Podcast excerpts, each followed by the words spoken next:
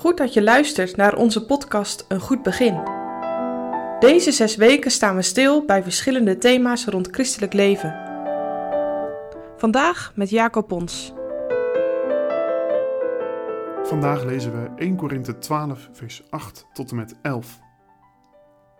Want deze wordt door de geest gegeven het woord der wijsheid, en een ander het woord der kennis, door dezelfde geest. En een ander het geloof, door dezelfde geest, en een ander de gave van gezondmakingen, door eenzelfde geest.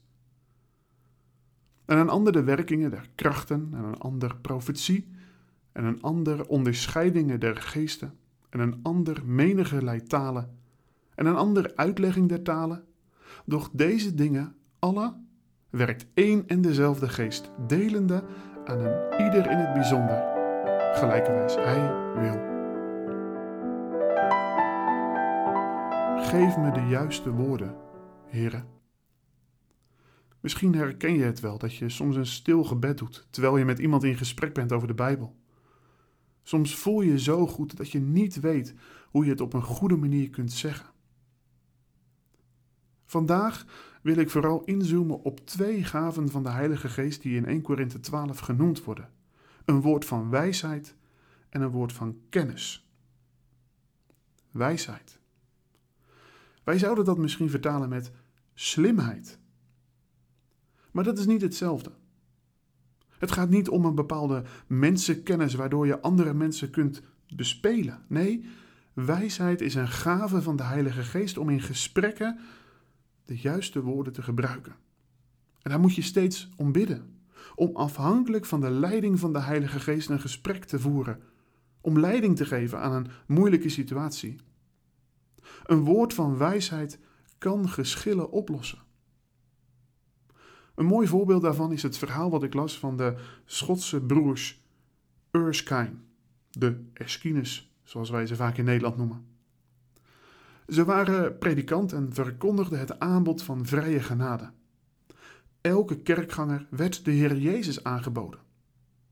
Maar de Schotse kerk was het daar niet zo mee eens. Zij dachten er heel anders over. Eerst moest je je zonde heel goed kennen en dan pas mocht de Heer Jezus worden aangeboden. En het werd een hoog oplopend conflict.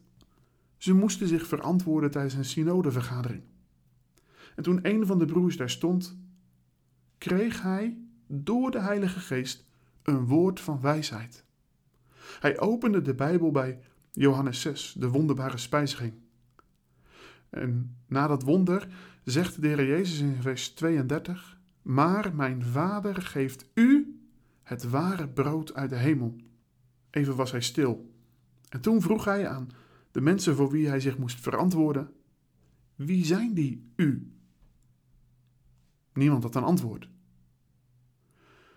En daarmee werd het geschil ook opgelost. Een woord van wijsheid om op het juiste moment dat te zeggen wat op dat moment ook nodig was. Het dagelijkse gebed om wijsheid is nodig. Die wijsheid heb je niet op zak.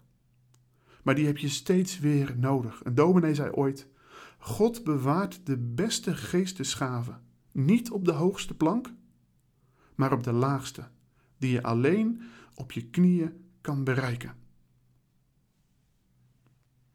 En kennis? Ja, aan de ene kant is dat kennis van de schriften, weten wat er in de Bijbel staat. En daarom is het onderzoek van Gods woord zo belangrijk. Maar het is ook iets verborgen. Iets wat de Heer geeft. Misschien kan ik het je duidelijk maken met een voorbeeld. Soms zit je wel eens in de kerk en je hart zit vol met vragen. De hele week heb je aan dingen lopen denken. Je hebt gebeden. Je hebt het aan de Heer verteld. En dan kom je zondag onder de preek. En wat gebeurt er?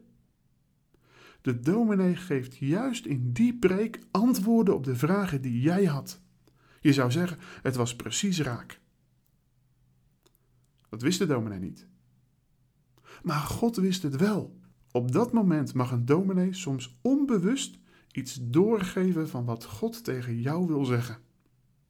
De dominee ontvangt van de Heilige Geest woorden van kennis.